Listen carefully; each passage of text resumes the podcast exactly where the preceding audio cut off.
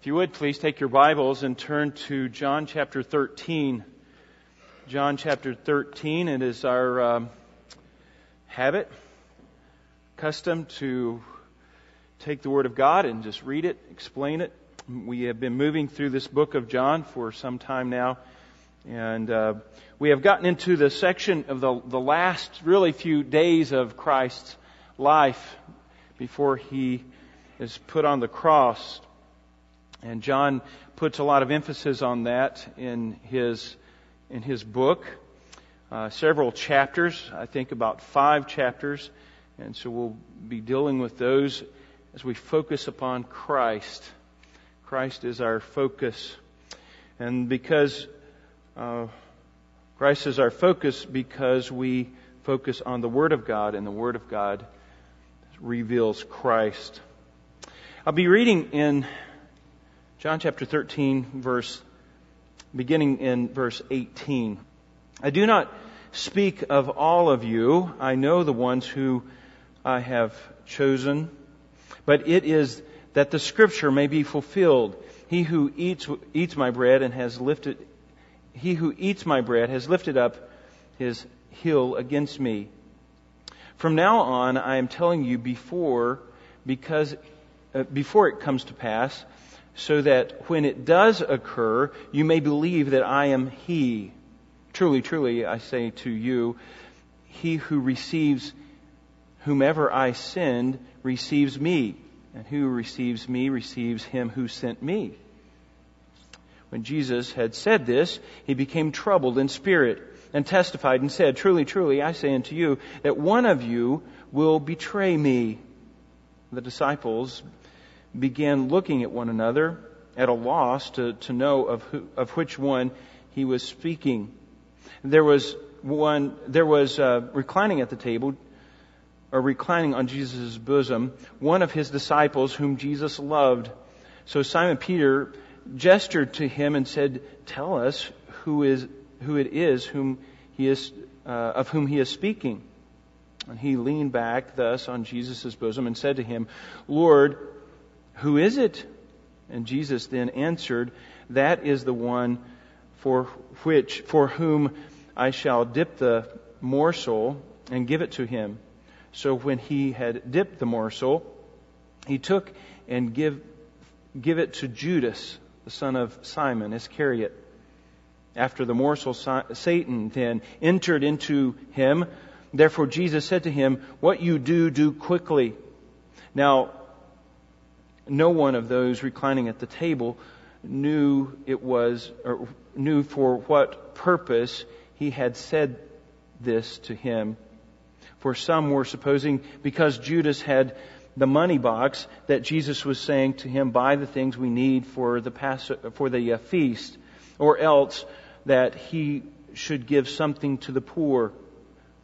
So after re- receiving the morsel, he went out immediately and it was night.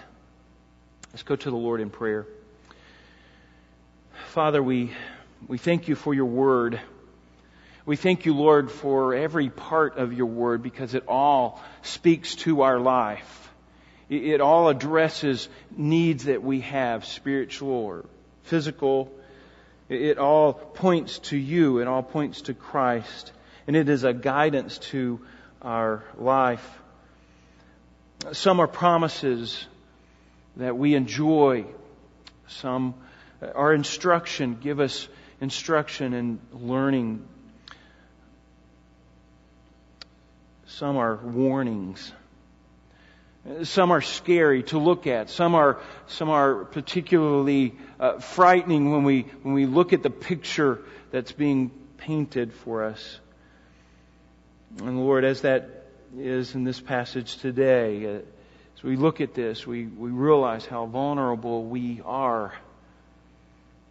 And Lord, we thank you for being a great God. Thank you for being good, as we prayed earlier. You are a good God.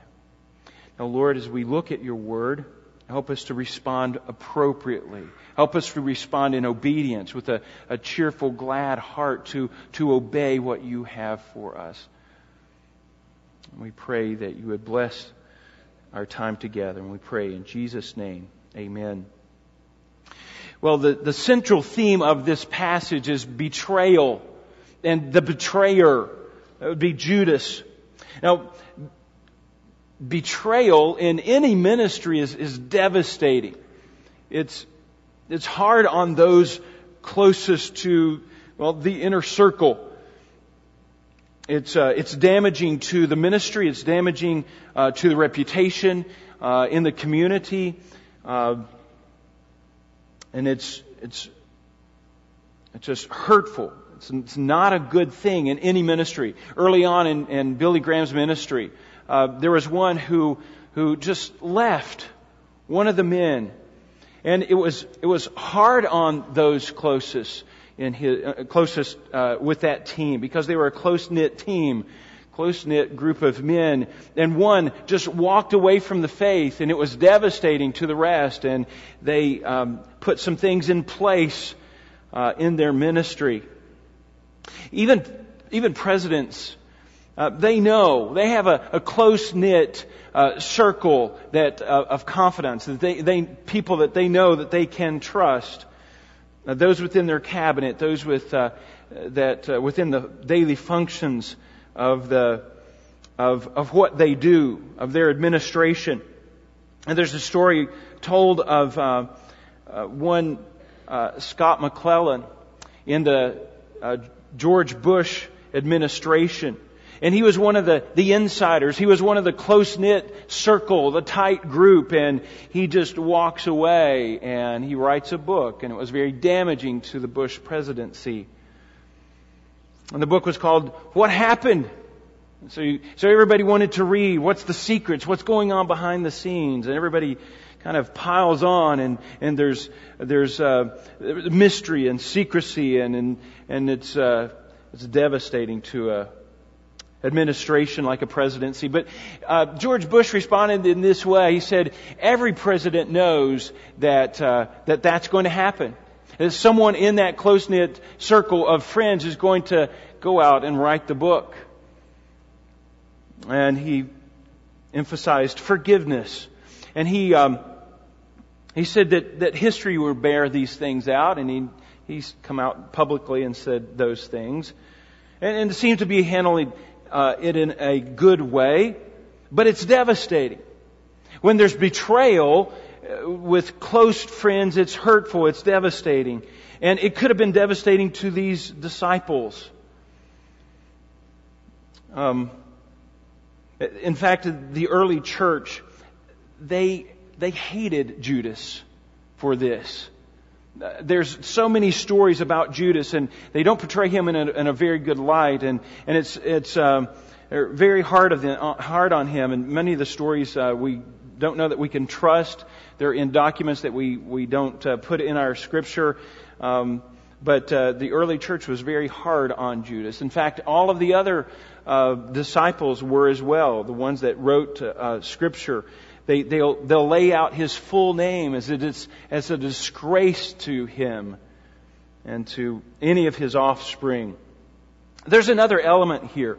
There's just a backdrop of, of things that we want to see. And the first thing is just betrayal, but there's another element here. There's a, there's a scary element. There's an element of danger here.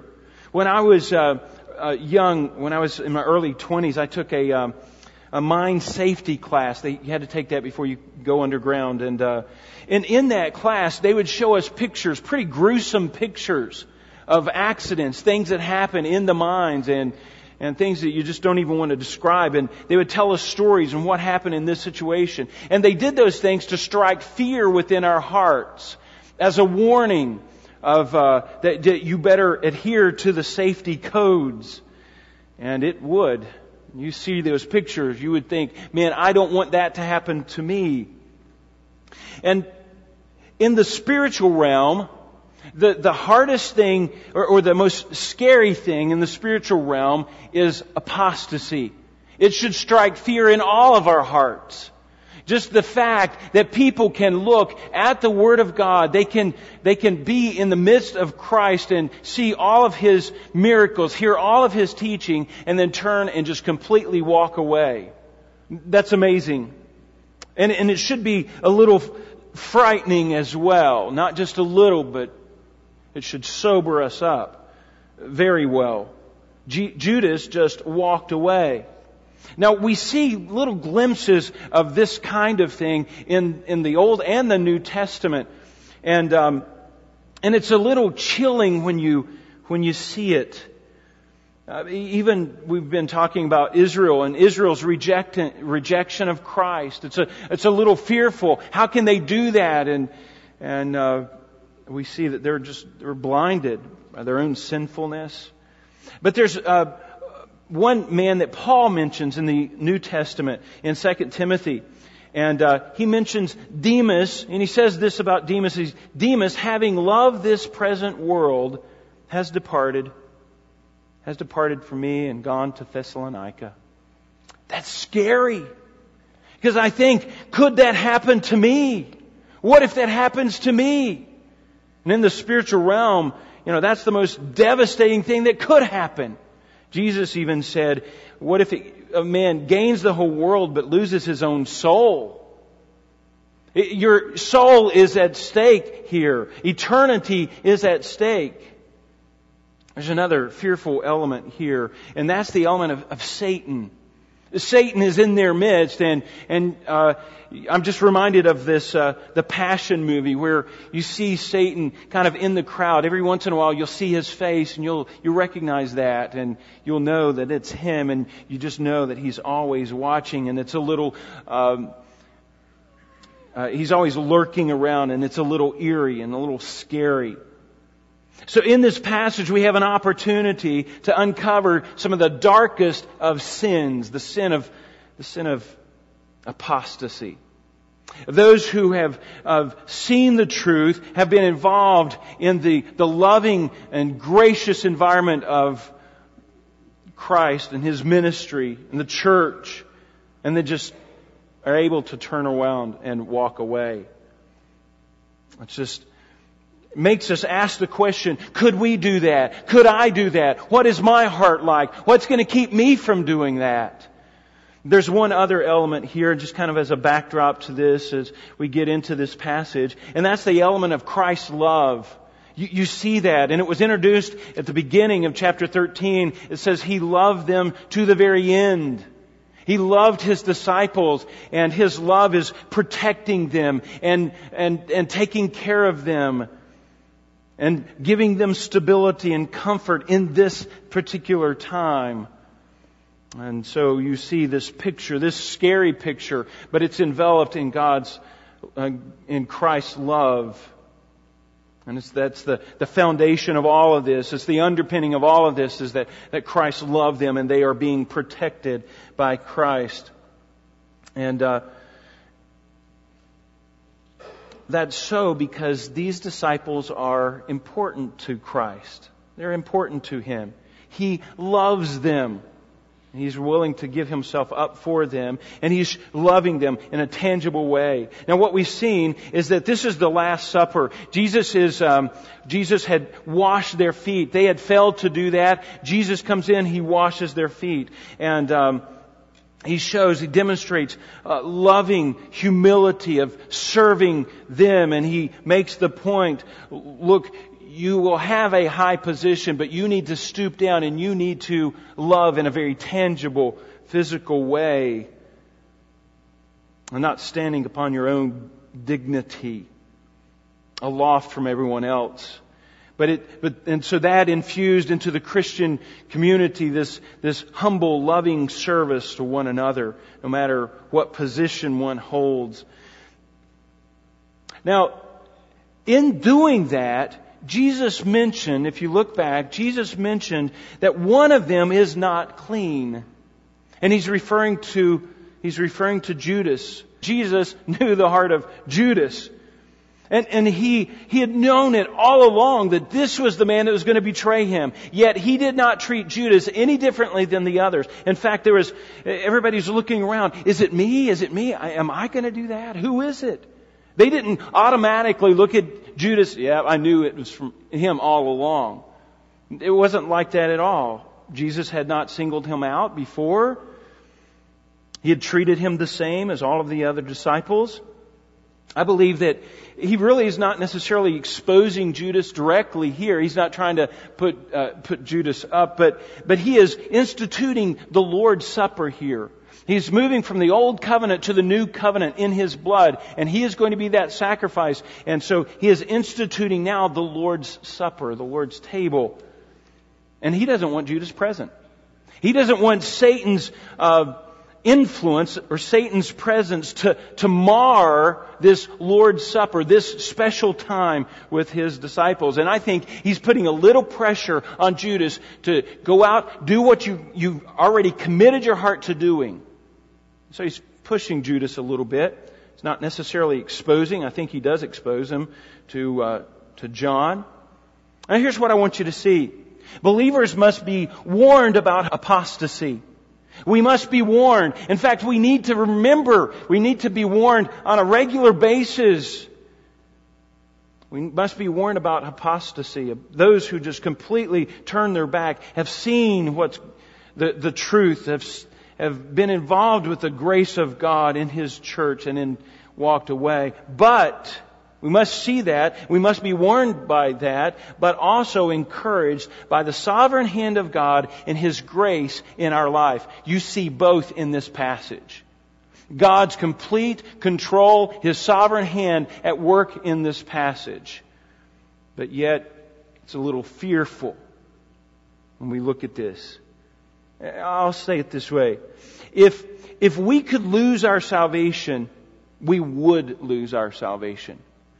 The only thing that keeps us from losing our salvation is our sovereign God and His hand upon our lives. So the question we'll ask today is how can we as Christians, how can we avoid, how can we avoid some of these same steps that, that, uh, of apostasy that Judas took? It was a, it was a gradual thing, but he was going in that direction and he took some definite steps. And this passage, I think, gives us the heart of, uh, a glimpse into the heart of an apostate. And there's some principles in here. In fact, there's, I think there's just three key elements here that as we move through this passage, I think we'll see that are, are going to be important. I think that will help us to not go down that road of apostasy. First of all, let's look at uh, verse 18. Here's what we see. Jesus protected those, or protects those who truly love Him by, by strengthening their faith. By strengthening their faith. That's what you see in verse 18. I, I do not speak of all of you. I know the ones whom I have chosen, or the ones I have chosen, but it is that the scriptures may be fulfilled. He who eats my bread has lifted up his heel against me. That's, that's the thread. He's put your, your, uh, your foot on the enemy's neck and ready to, to, to defeat him. From now on, I am telling you before, because, or before it comes to pass, so that when it does occur, you may believe. So I'm telling you beforehand now, I'm telling you some of these things, some of these predictions that were made in the Old Testament, these prophecies made in the Old Testament, so that I'm telling you beforehand so that your faith may be strengthened, so that you may believe that I am He, it says, but there's no He in the Greek. It just said, I am. Again, a claim to deity. And he goes on to say, Truly, truly, I say unto you, he who receives Whomever I send receives me, and who receives me receives him who sent me. He's just, again, referring to how important these disciples are, how important his ministry, this ministry is to him. But here's what I want you to see. There's no, Jesus is no victim here. He is not a victim of circumstance. He is not a victim of Judas. And, and under Judas's, uh, you know, he, Judas isn't betraying anyone really. He is under God's control. He is no victim of Satan. He's no victim of the Jews. He's no victim of the Romans. He's not a victim of mankind at all. These things were predicted in the Old Testament and they will come to pass. It is all under God's plan under His purpose. And Jesus then is protecting them by telling them ahead of time, here's what's going to happen, so that when they see it, they say, yes, Jesus said that. He must be in control of these things. And Jesus quotes from the Old Testament, Psalm 41 verse 9. And the circumstance there, we won't take the time to look it up, but the circumstance there was David's enemies were against him. Now that's a hard thing when your enemies, when those who you, you consider your friends and those who are close to you turn against you. That's a hard thing. And we've all had that happen probably to us. If you've lived long enough. Those, uh, you, may have gone through a divorce. That would be, to me, that would be one of the, the hardest things to go through. Someone that you consider so tight, so close, as you, you're, you're you're, you've united in matrimony, and then some, that person turn, turn on you. It's devastating. That's harsh. Maybe, maybe you've had a family member to just walk away and turn their back upon you uh, to the point you can't trust them anymore. Maybe people at work so we all understand, we all understand this concept, this idea and how hurtful it's going to be. And so, uh, and it, how it could shake the faith in this circumstance, how it would shake the faith of these disciples. And so Jesus needs to protect them. He, he protects them. Now that becomes very important. I want you to understand that. Turn over to John chapter 17. Jesus is protecting them. He is protecting them actively. It's not one of those things, well, i will save you, but you're going to have to keep yourself, and I'm just going to do hands off, and you just do what you want to. No, Jesus is actively protecting them. John chapter 17 verse 11 says, I am no longer in the world. Now Jesus is praying to his Father. He knows that he's going back to the Father, and he says, and yet, they themselves are in the world. He's talking about those disciples that he's lived with for three years. And I come, um, and I come to you, Holy Father, keep them. While Jesus is hanging on that cross, he's, he's entrusting these precious ones to the Father, and he says, keep them. The name which you have given me, that they may be one even as we are. While I have, while I was with them, I, I was keeping them. And that's a very active word. He was actively keeping them. He was strengthening their faith. He was challenging their faith. And we, we remember stories of him challenging their faith.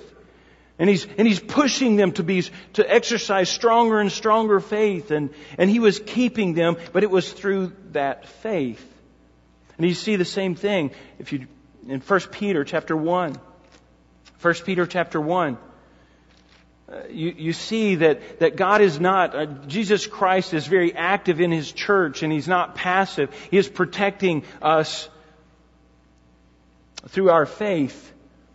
1 Peter chapter 1 verse 3 says, Blessed be the God and Father of our Lord Jesus Christ, who according to His great mercy has caused us to be born again to a, a living hope. That's a hope that will not die. That's a, that's a faith that just won't give up. He gives us that faith. And then he goes on, the resurrection of Jesus Christ from the dead to obtain an inheritance. So we have that, that hope that will just drive us to obtain that inheritance, which is imperishable and undefiled, which will not fade away, reserved in heaven for you who are protected by the power of God through faith through that faith. So God takes you through difficult times to strengthen your faith and ultimately that protects you. protects you. And then it goes on in verse 7, so that the proof of your faith is more precious than gold. It's that saving kind of faith that you have. Then you look at that and you say, yes, I'm a changed person. And that's the kind of faith that protects. So Jesus is very active in their life and, and he's telling them ahead of time so that they can see that and, and not be shaken when, when all of this transpires. Now, just the question that I would have is why would Jesus allow apostasy in his church? Why would he allow that? It just doesn't, you know, why doesn't he just get rid of of Judas right at the beginning. He has a purpose for Judas. He has, Judas fits right into his plan. He has a purpose and plan for Judas, but that does not mean that Judas was some kind of robot. Turn over to uh, Matthew chapter 26. Matthew chapter 26. This is a perfect example of God's sovereign hand at work in your life, in my life, and yet God's, or, or man's full responsibility for what we do. In Matthew chapter 26 verse 24, the Son of Man, says, is to go. He's going to go to that cross. He's going to be put on that cross. He is going to, he's going to die for the sins of the world. It's part of God's plan. It's part of His sovereign act of, uh, of saving mankind. Just as, is, as just as it is written, but woe to the man by whom the Son of Man is betrayed. He's going to go. He's going to go to that cross, but those involved, and the, the particularly uh, Judas, says, "Woe to that man! That man is still under the responsibility, or, or will be accountable to God for every decision that that he makes." And he goes on, specifically mentions Judas, but he says, verse twenty-four, he says, um, "It would be good for that man that he had never even been born." So we see that Judas is fully responsible, yet God had incorporated into his purpose, into his plan, uh, Judas's recklessness, Judas's sinfulness. It was all part of God's plan. And you, you, you know what? That's an amazing God to me. That Judas, he's just simply doing what he wants to do. And yet, He's within God's plan. Satan would be the same situation. Satan is just doing what he's wanting to do. He is hating God. He is, he is the enemy of God, and yet at every turn he's under the hand of God, and everything that he tries, is turned around and it's always to God's good and for his glory, and he's fooled every time. Now, something that I, just reading in some of the commentaries, I didn't realize this, I hadn't thought through this. One of the purposes, I think, of Judas was the fact that he was the, he was the perfect witness. I mean, he was an insider. He knew the life of Christ. He knew the ins and outs. He knew what he did on a daily basis. And he could witness he can give witness to, to anyone. And here's what he says. After he did, after he betrayed Christ, he says, I have betrayed what? Innocent blood. This man was innocent. He tried to give the money back and they wouldn't take it back. He says, I betrayed innocent blood. That's a testimony to Christ. He was an insider. He knew. And he's saying, look, there's nothing wrong. I can find no sin in, in his life. He betrayed innocent blood. Christ had, had, structured Judas's sinful heart, his sinful attitude, and his sinful actions. He had, and he had incorporated into his plan. Now, how does that happen? I'm not sure. I, I don't know. I, am not God. I can't figure this out. But but man's will was not violated. He uh, he was doing what he was wanting to do, but yet it was perfect, perfectly fitting in God's plan. God uses the unrighteousness of man to fulfill His purpose. That's what we can conclude. Now, how do we respond to this? What do we, how do we apply this little point here? We have a, a big God. And, and as children, as my kids, uh, when they were little, you know, they would run to daddy for safety, for protection. And daddy was big and, and I would protect them. And, and that's a good thing. But this is more than just that. We just run to God for, for protection because He's big. But there's more than, to it than that. What you see here is a demonstration of His active role in protecting us. As, as I got older, as, as kids get older, they see that, uh, yeah, dad's not just big. I mean, he can protect me. It, it, because they see it. Because he's, he's there and he protects them in, in small little ways as they go along. And he's active in, in every stage of that. So our as far as applications, we, we trust God. He is protecting us. Satan is all around. He's always going to be lurking, and God is going to be protecting us. If we have put our faith and trust in Him, He will protect us. Jesus is active in keeping us. I love that thought. He is not passive. There's real dangers out there, and there's a picture here of danger, and there should be warning, uh, uh, warning lights that go off, and we examine ourselves, but yet we know that Christ is the one who is protecting us.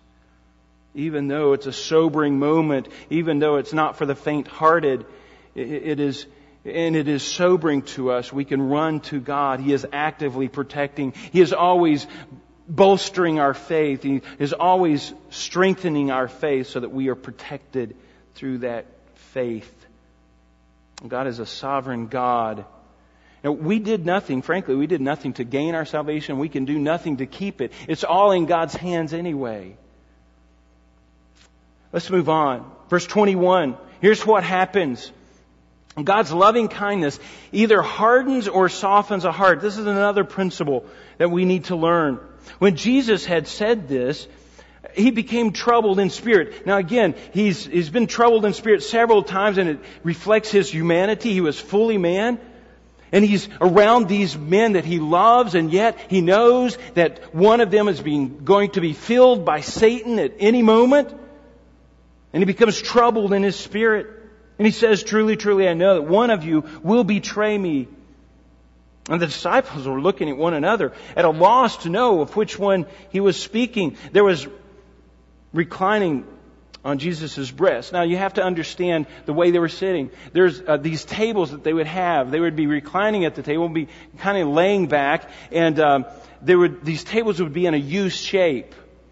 And at the, at the elbow, at the, at the uh, end of that U-shaped table, they would be laying down, uh, reclining, probably leaning on their elbow. Christ would, would be at the head of that table. And, um, and John, the apostle John was reclining right beside him. And all he had to do is, is look back.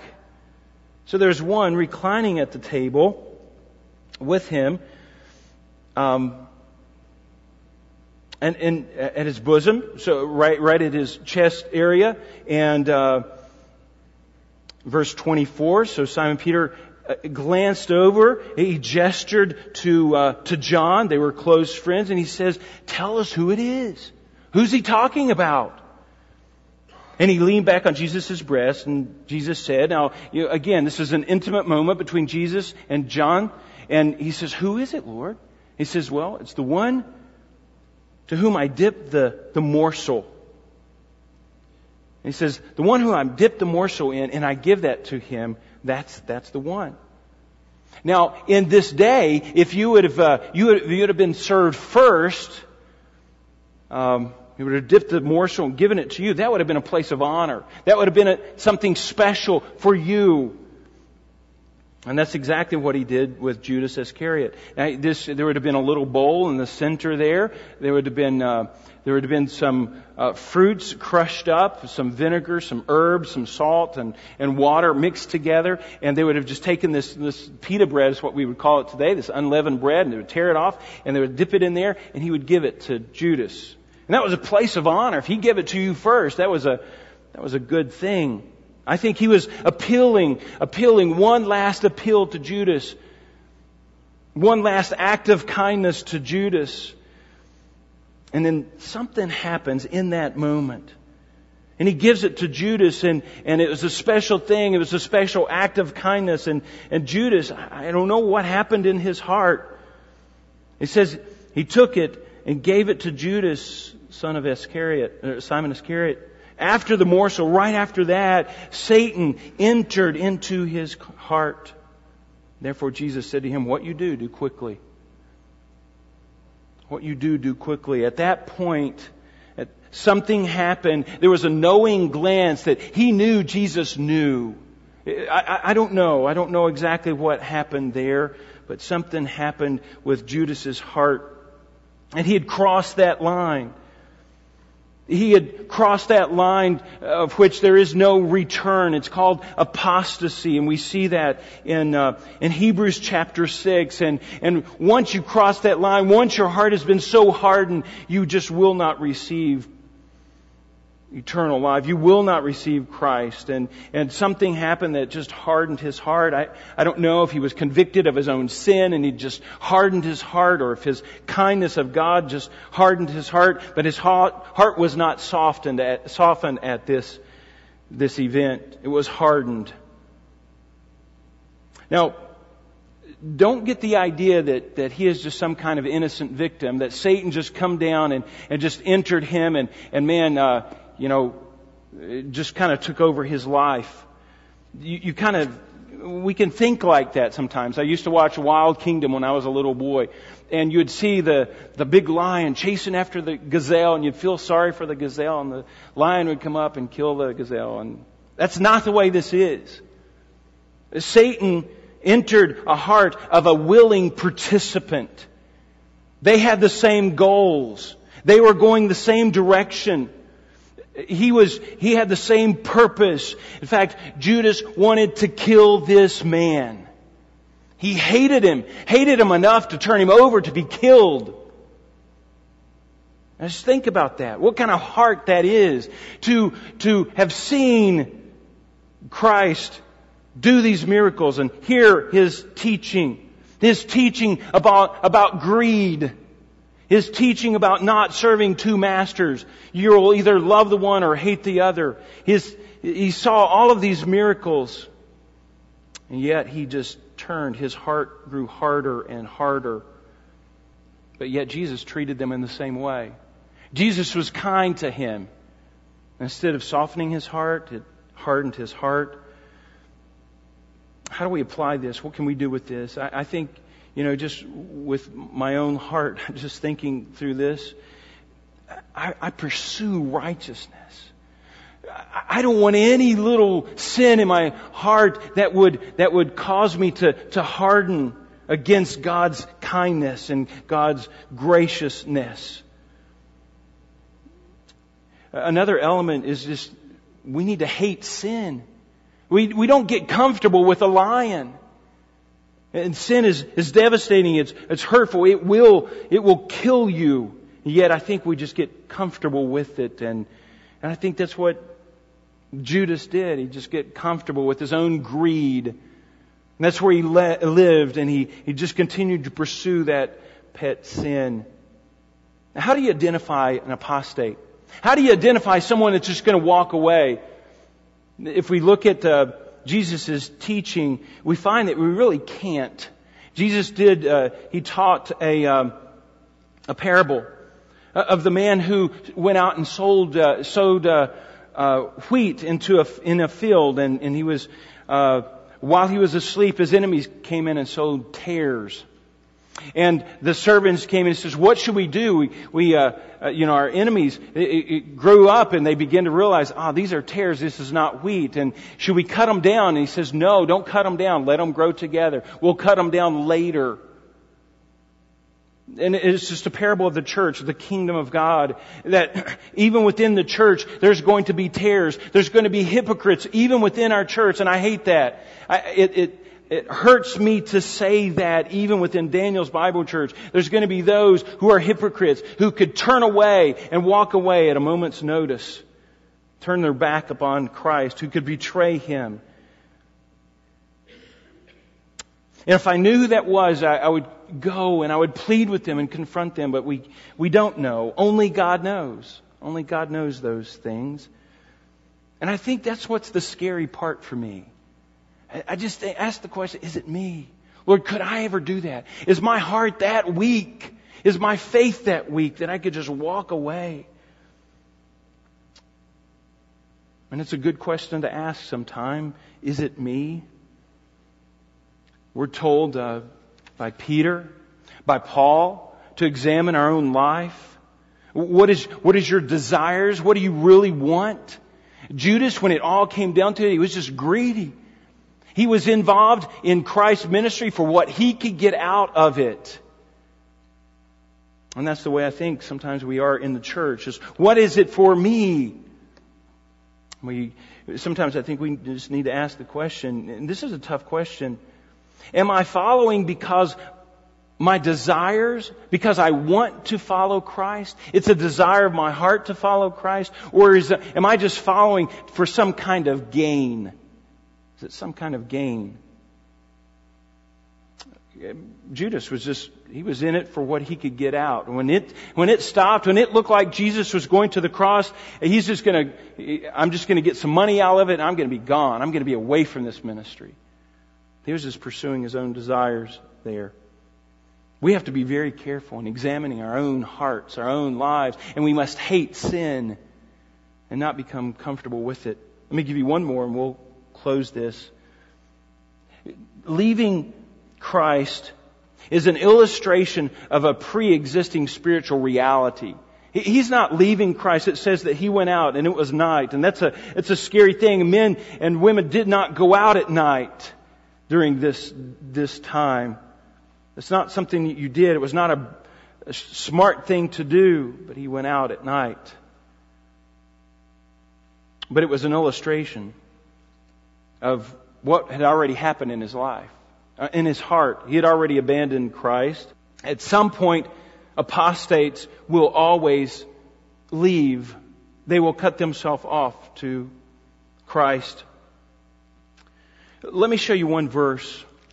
In Hebrews chapter 3, and this is a verse that was read to us earlier, but we'll close with this verse. Hebrews chapter 3, in verse 12.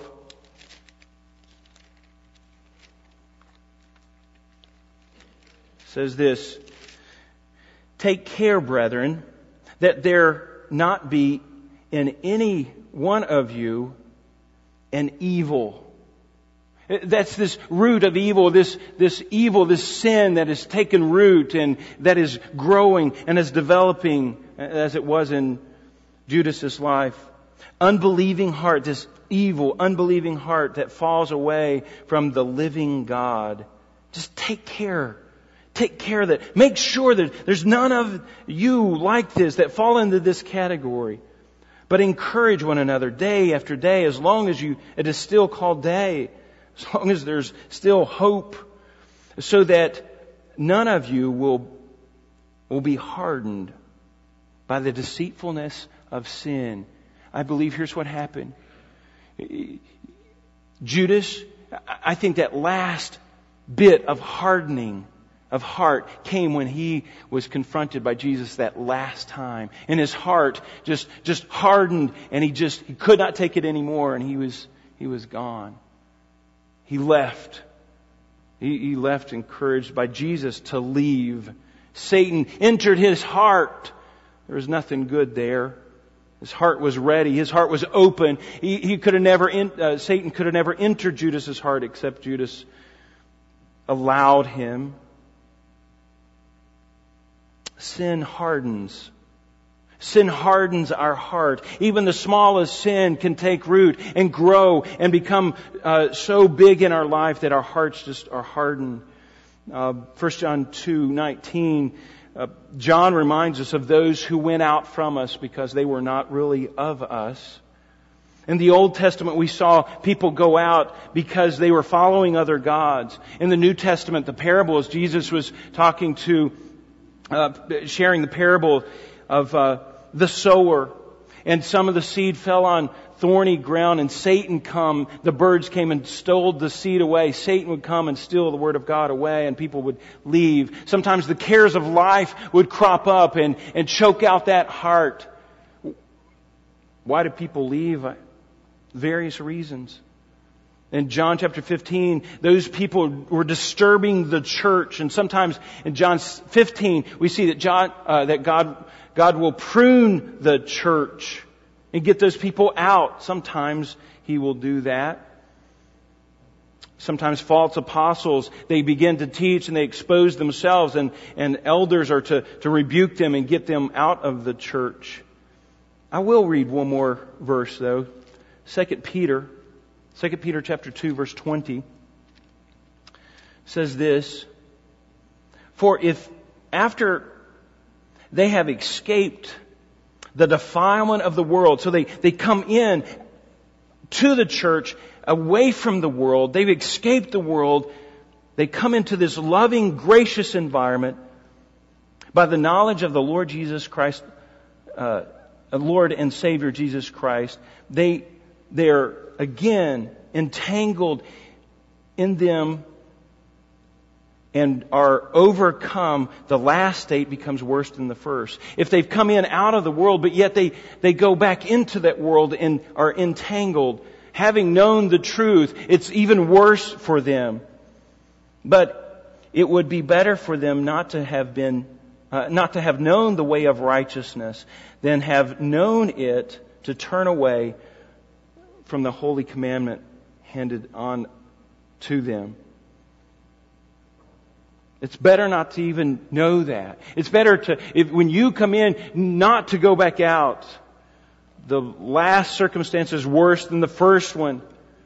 Again, it's just a, a, warning to all of us. It's a warning to all of us. So just quickly, how do we respond to this? What, what do we do? How do we avoid this? How do we avoid apostasy? Number one, we have to just be aware, be warned be warned of the dangers out there. We need to see dangers. It's good for us to look at these pictures every once in a while to strike fear in our heart and say, Lord, may that never happen to me. And then we just confess our sin on a daily basis. We remain soft to the Lord. And then we, we pursue our relationship with God. We, we know God and we know His Word. And we grow in that. So our faith is strong. We pursue righteousness. But then just the final element, we just trust our God. He is actively involved in keeping us. That's, that's what we do. We just do what we're already doing. As a believer, those are things that we should be doing anyway. And God keeps us. We could see these scary pictures and, and they, they should scare us, but yet we know we have a sovereign God Believers must be warned about apostasy, but also encouraged by the sovereign hand of God and His grace upon our lives. Just a couple of other lessons that I've just learned from. Look at the lost opportunity with uh, Judas. I mean, he, he, he was an insider. And he's lost that opportunity to be a part of what God was doing. There's also the deadliness of hypocrisy. Or the idea of, we learn that God will never be thwarted, is it? He will he? We can trust him. Let's go to the Lord in prayer. Father, we just thank you, Lord, as we have moved through this passage and seen this picture that, that you are a, a God who is in control. There is nothing that would shake us, Lord that would shake our faith to the point of just abandoning you. Lord, we thank you for being that kind of God. But Lord, help us to help us to examine ourselves and know. And Lord, help us to have the joy of security of salvation. And we pray these things in Jesus' name. Amen.